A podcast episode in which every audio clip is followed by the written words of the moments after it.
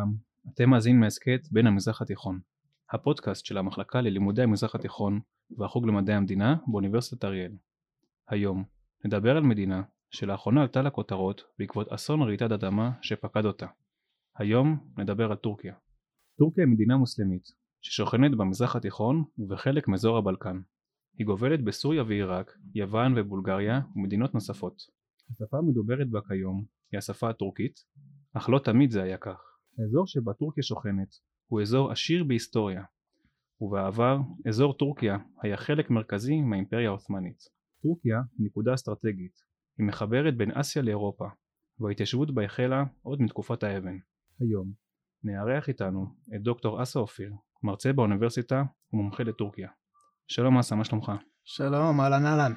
איזה כיף שאתה פה איתנו היום. כמו שאמרנו, אנחנו נדבר על טורקיה היום, אז רציתי לשאול אותך את השאלה הכי מתבקשת. מה בעצם המקור של השם טורקיה? מה, מאיפה זה מגיע? אז uh, התיעוד uh, הכתוב הראשון בעצם למילה טורקיה או למילה טורקי uh, מופיע בכתבי אורחון. זה בעצם שני עמודי uh, אבן שהוקמו לכבודם של שני נסיכים טורקים בתחילת המאה השמינית. האבנים האלה בעצם נמצאות, נמצאות בעמק אורחון, זה כיום בשטח של מונגוליה, ועל האבנים האלה נכתבו דברים בשפה של, אה, של הגוקטורק. הגוקטורק זו הייתה אימפריה, נחשבה לאחת המדינות הטורקיות הראשונות. התקיימה פחות או יותר בין המאה השישית למאה השמינית לספירה. ובעצם השימוש במילה בשם טורקיה אה, כמו שאנחנו מכירים כיום, השימוש אה, בשם של המדינה, אנחנו רואים אותו פעם ראשונה אה, בזמן מלחמת העצמאות הטורקית, סביב 1921. אגב, יכול להיות ששמעתם שבשנה שעברה ארדואן בעצם ביקש לשנות את השם של, המדינה, כן? כן. את השם של טורקיה כפי שהוא מופיע באופן רשמי מחוץ למדינה.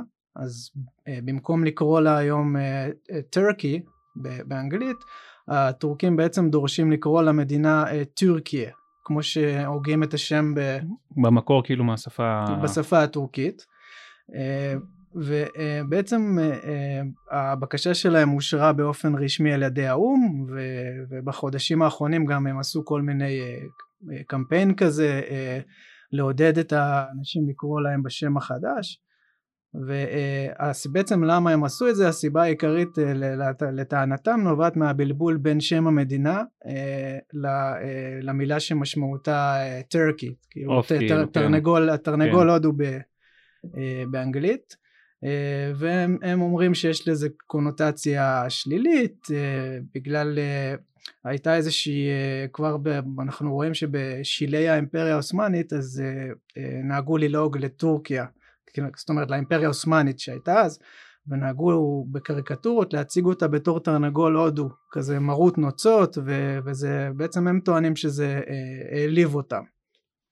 אז אה, נגעת עכשיו בעיקר בהיסטוריה. הייתי רוצה לשאול אותך בעצם אה, זכור לי מאיזשהו מקום שהאימפריה הביזנטית שכנה באזור טורקיה של היום. מה, היה, מה בעצם חיפשה כאילו מה כאילו יש, יש משאבים באזור טורקיה? איך כאילו מה איך היא מורכבת מבחינה הזאת אז נתחיל עם השאלה הראשונה לגבי אה, האימפריה הביזנטית.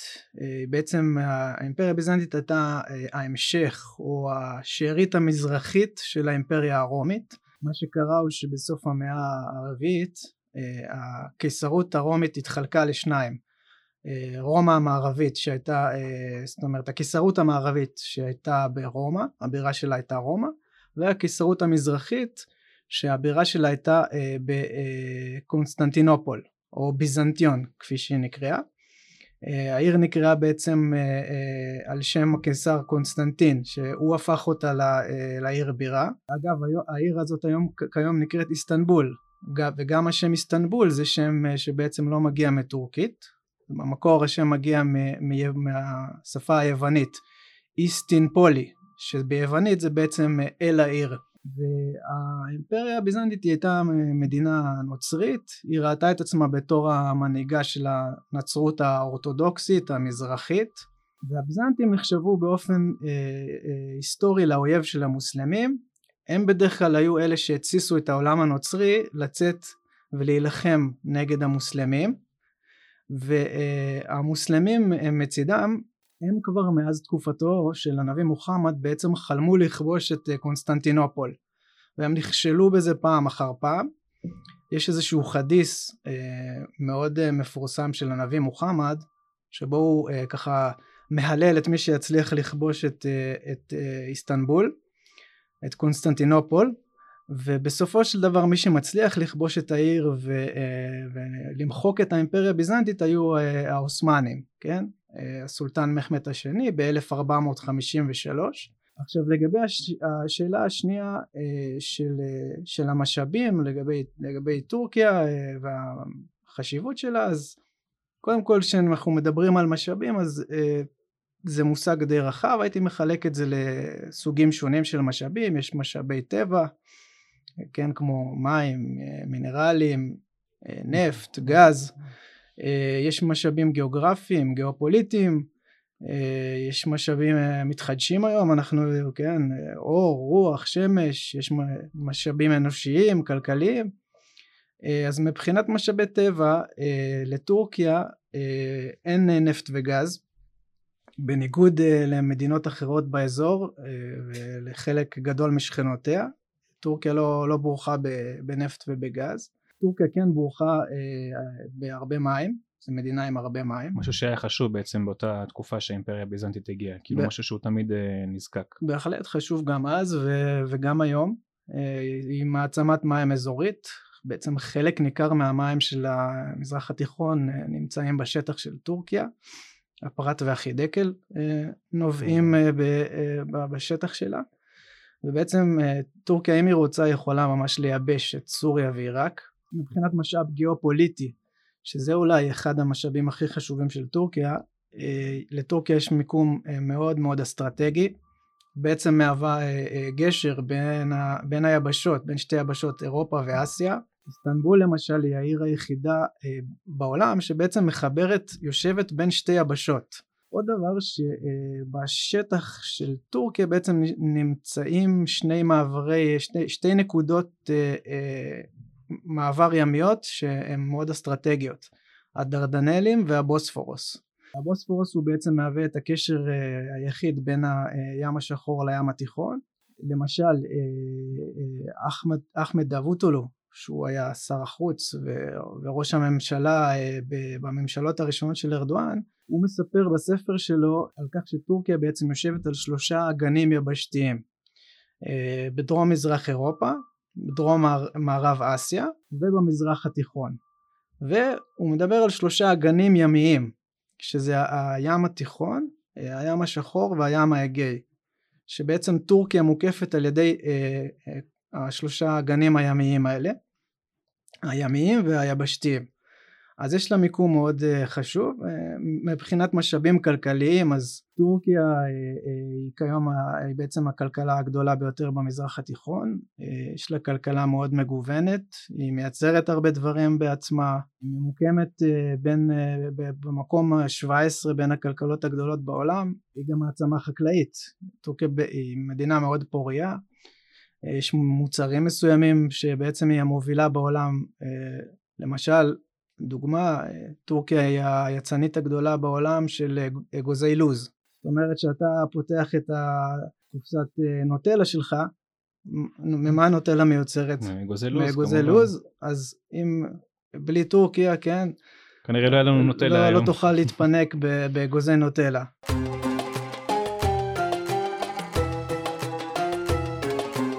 אז אני מבין שכאילו בעצם יש לנו פה מדינה שהיא עשירה במשאבים כאילו במים, במינרלים, היא היום מדורגת כמדינה מאוד מאוד אה, חזקה, במיוחד במזרח התיכון.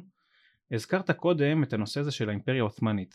אני ברשותך רוצה להבין שנייה מה ההבדל בין העות'מאניות לטורקיות, זאת אומרת אולי קצת תסביר רגע מה זה עות'מאניות ואז ניכנס מככה מאיפה הטורקיות. אז כשמדברים על המושג אה, אה, עות'מאני הכוונה היא לבית עות'מאן בעצם לשושלת של אוסמן שזו הייתה שושלת ששלטה על האימפריה העות'מאנית והיא גם נתנה לה את שמה. האימפריה העות'מאנית היא הייתה בעצם אחת המדינות המרשימות ביותר בהיסטוריה, היא חלשה על שטחים מאוד נרחבים ויש לה חשיבות גדולה מאוד בהיסטוריה של העולם האסלאם באזור המזרח התיכון. למשל אתה יכול לראות בלימודי המזרחנות שבעצם בקורסי המבוא הרי מה לומדים בקורסי המבוא? מבוא לתולדות האסלאם, מבוא לאימפריה העות'מאנית, מבוא למזרח התיכון ויש קורס מבוא שמוקדש רק לאימפריה העות'מאנית. נכון. וזה בעצם אני חושב שזה מעיד על, ה, על החשיבות שלה כי צריך לזכור שהרבה מהמדינות שאנחנו מכירים כיום במזרח התיכון בעצם יצאו מתוך האימפריה העות'מאנית. אה, עכשיו השושלת העות'מאנית היא הייתה טורקית אה, מבחינה אתנית הם אה, היו צאצאים של שבטי אורוז, אורוז זה אחד מהשבטים הטורקיים שהגיעו במקור מהאזור של מרכז אסיה של היום, המדינות של הרפובליקות לשעבר של ברית המועצות, קזחסטן, קירגיסטן. הסטניות למיניהן. בדיוק. אז בעצם אה, אחרי שבעצם הבנו את האימפריה העות'מאנית אה, ככה בנגיעה אז אה, אם נתקדם מעט בשנים לאחר פירוק האימפריה העות'מאנית זאת אומרת לאחר מלחמת העולם הראשונה. אילו רוחות נשבו בטורקיה?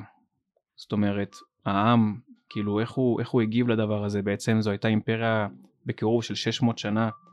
איזה, איזה רוחות נשבו? אילו רוחות? איזה סוג מדינה רצו שתקום? אז אה, כשטורקיה אה, המודרנית קמה, אה, צריך להגיד שהאזור של אנטוליה, האזור של טורקיה היום, אה, היה אזור ממש הרוס לחלוטין. אנחנו מדברים על אוכלוסייה שעברה ארבע או חמש מלחמות ברצף אחת אחרי השנייה. מהמלחמה העות'מאנית איטלקית בלוב ב-1911 ואחרי זה מלחמות הבלקן הראשונה והשנייה ומלחמת העולם הראשונה וישר אחרי זה אה, מלחמת העצמאות של טורקיה. אה, הם בעצם היו במצב מלחמה במשך קרוב ל-11 שנים והיה עוני גדול מאוד. אה, בעצם רוב הנשים במדינה היו אלמנות הרוב הגדול של מבחינת רמת הפיתוח של האוכלוסייה הרוב הגדול של, של האזרחים לא ידעו קרוא וכתוב. אוכלוסייה מאוד מאוד כפרית רובם עבדו בחקלאות. בעצם אה, מדינה, האימפריה העות'מאנית אה, לא עברה את המהפכה התעשייתית, היא לא עברה תהליכי מודרניזציה, אה, מלבד אולי איזה שהן נקודות מאוד מאוד קטנות באיסטנבול או בערים הגדולות, רוב האוכלוסייה הייתה ענייה מאוד, מאוד מפגרת, והייתה ברמת פיתוח אנושי ממש כמו בימי הביניים כמעט. בעצם ב-29 באוקטובר 1923 הרפובליקה מוכרזת וכן והפרלמנט בעצם בוחר את אטאטורק אטאטורק היה גיבור מלחמת העצמאות של טורקיה הוא הוביל אותם לעצמאות נלחם נגד, נגד המעצמות נלחם נגד היוונים נגד הארמנים והוא נבחר להיות הנשיא הראשון של המדינה הצעירה. הוא בעצם החזיק בתפקיד הזה אה, במשך כ-15 שנים עד שהוא נפטר מ-1923 עד 1938 וצריך להגיד שכבר כשאטאטוק אה, מתחיל את הכהונה שלו מתחיל לשלוט אה, יש הרבה שמתנגדים לו מתוך המעגל שלו הקרוב הייתה מחלוקת בעצם מה צריכה להיות מה צריך להיות הכיוון של המדינה אה, כמה מאנשי, מהאנשים הקרובים עליו ידעו שהוא הולך להפוך אה, להיות אה, לדיקטטור ובעצם דאגו לכיוון שבו הוא מוביל את המדינה. חלק מהם היו ליברליים למשל, הם, הם הזדהו עם המורשת הבריטית ועם המוסדות הבריטיים, הם היו כאלה שהתנגדו, הרבה התנגדו גם לחיסול הסולטנות. כן, כאילו כל... באמת היה פה הרבה חילוקי דעות בנושא הזה, כאילו היה אחד שבסוף שתפס את, ה, את הפיקוד מה שנקרא, אך אה, האוכלוסייה הייתה מפולגת ומפוצלת אפשר להגיד. לגמרי זה לא היה זה לא היה אחיד אני חושב שזה די טבעי בעצם אה, היו כאלה שלמשל רצו לראות אה, אמ, דגם של מדינה כמו בריטניה למשל. חשבו ש, שטורקיה צריכה להיות מונרכיה חוקתית. חלק חשבו שבעצם החברה צריכה לעבור טרנספורמציה רק באופן מדורג וזהיר, כן, ועם המעורבות של האוכלוסייה בעצם מלמטה למעלה. אוקיי. אבל בעצם אטאטורק הוא לא היה שותף לדאגות שלהם, הוא היה לו, הוא ביטל אותם, הוא די מהר בעצם נפטר מכל מי שהעביר עליו ביקורת, חלק מהאליטה הפוליטית בעצם נאלצה לחיות בגלות, חלק הוא בעצם דאג אה, לחסל אותה ממש פיזית, ובעצם אחרי שהוא הצליח אה, להזיז הצידה את כל מי שאתגר אותו, הוא בעצם פונה אה, לעשות את המהפכות שהתוו את הדרך למדינה המודרנית, כן, המדינה שאנחנו מכירים כיום, עם כל הרפורמות והשינויים. אטאטורק נשמע אדם מאוד מורכב ומיוחד.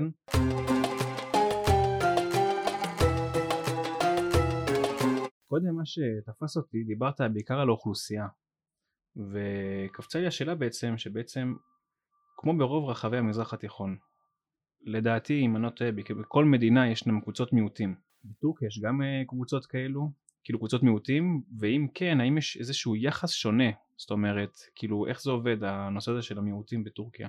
בהחלט אה, בטורקיה כמו בכל מדינה אחרת כמו, כמו שאתה אמרת אה, יש מיעוטים, הייתי מחלק את זה לשניים או אפשר להגיד שלושה סוגים של מיעוטים, יש מיעוטים דתיים, מיעוטים אתניים וגם לשוניים. אז לגבי המיעוטים הדתיים צריך קודם כל לדעת שבאופן רשמי המדינה הטורקית היא מכירה רק במיעוטים על בסיס דת. כלומר אה, יש שלוש קבוצות בטורקיה שמוכרות כמיעוטים וזה על בסיס דתי וזה אה, הארמנים, היהודים והיוונים. ההכרה הזאת בעצם זה מסורת של מחשבה פוליטית אה, שמגיעה מה, מהאימפריה העות'מאנית שם חילקו את האזרחים באופן דיכוטומי למוסלמים ולא מוסלמים. זאת אומרת מבחינת המדינה הטורקית יש רק מוסלמים ולא מוסלמים וגם במפקדי האוכלוסייה אה, סופרים את האנשים, מקטלגים אותם לפי הקריטריון הזה. אבל כמובן שהמדינה אה, היא לא הומוגנית מבחינה דתית. אה, על הנייר, כן, טורקיה היא בעצם 99% מוסלמית, מוסלמית סונית. הטורקים הם ברובם הגדול מוסלמים סונים ששייכים לאסכולה החנפית. מבחינת מיעוטים בתוך העולם האסלאם למרות שהמדינה לא מכירה בהם בטורקיה אה, יש מיעוט דתי גדול שנקרא אה, המיעוט הגדול הדתי הכי גדול זה בעצם הלווים לא ידוע בדיוק אה, כמה הם בגלל שהממשלה לא מפרסמת נתונים על כך וחלק מהערכות מדברות על עשרה אחוזים חלק אומרים עשרים אחוזים אפילו ראיתי הערכות שמדברות על עשרים וחמישה אחוזים מהאוכלוסייה. אה, רוב הלווים בעצם נמצאים בתוך, בתוך אנטוליה בחלק המרכז או מזרח טורקיה. אה, רובם מבחינה אתנית הם טורקים אבל יש גם הלווים שהם כורדים. לגבי הלווים בעצם יש ויכוח במחקר אה, כיצד ניתן להגדיר אותם. יש כאלה שטוענים שזה לא באמת דת אלא יותר פילוסופיה. הזרם הזה הוא סוג של סינקרטיזם מה שנקרא בעצם שילוב של רעיונות אה, אה, דתיים אה, שונים. למשל השם שלהם הלווים הוא מגיע מכך שהם מאדירים את עלי.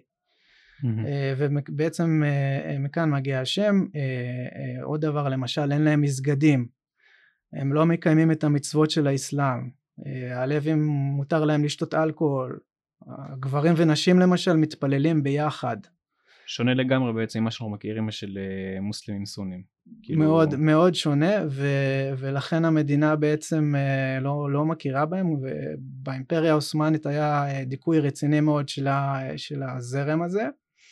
אה, חלק מהדת שלהם גם יש אלמנטים של דתות ממש פרה אסלאמיות כמו הטנגריזם בעצם הדת של הטורקים שלפני האסלאם זורואסטריות עכשיו בטורקיה יש גם שיעים אה, באזור 2-3 מיליון אה, שיעים בעיקר במזרח של המדינה אה, וגם בחלק מהערים הגדולות יש גם בטורקיה סביב פחות או יותר מיליון אזרחים עלווים בעצם טורקים שכן, צריך להבדיל בין הלווים ובין לעלאווים. העלאווים שנמצאים, אנחנו מכירים אותם מסוריה, והם באמת נמצאים באזור הגבול, שהיום הגבול עם סוריה, האזור שממש לפני כמה שבועות נפגע אה, ברעידת האדמה, אה, אזור, אה, אזור של התאי זה נקרא, שם יש, רוב האוכלוסייה שם היא אתנית הם ערבים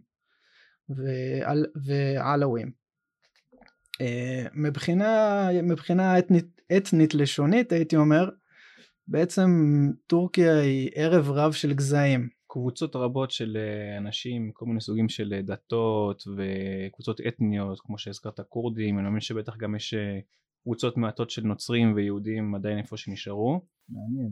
לגמרי כן בטורקיה באמת יש עדיין קהילה יהודית שהיא אפשר להגיד הולכת ונעלמת כיום מעריכים אותם בסביב עשרת אלפים איש הרוב הגדול של הקהילה אה, אה, נמצא באיסטנבול יש חלק קטן מהם שיושב באזמיר וגם אה, אה, ממש כמה בודדים שנמצאים באנטקיה שזה קרוב לסוריה איפה שהייתה את רעידת אדמה ואיפה שבית בית הכנסת שם בעצם אה, אה, נפגע מאוד מרעידת האדמה. אה, צריך להגיד גם שבעצם אה, אה, כבר ב... למרות שטורקיה בעצם ערב רב של גזעים ועמים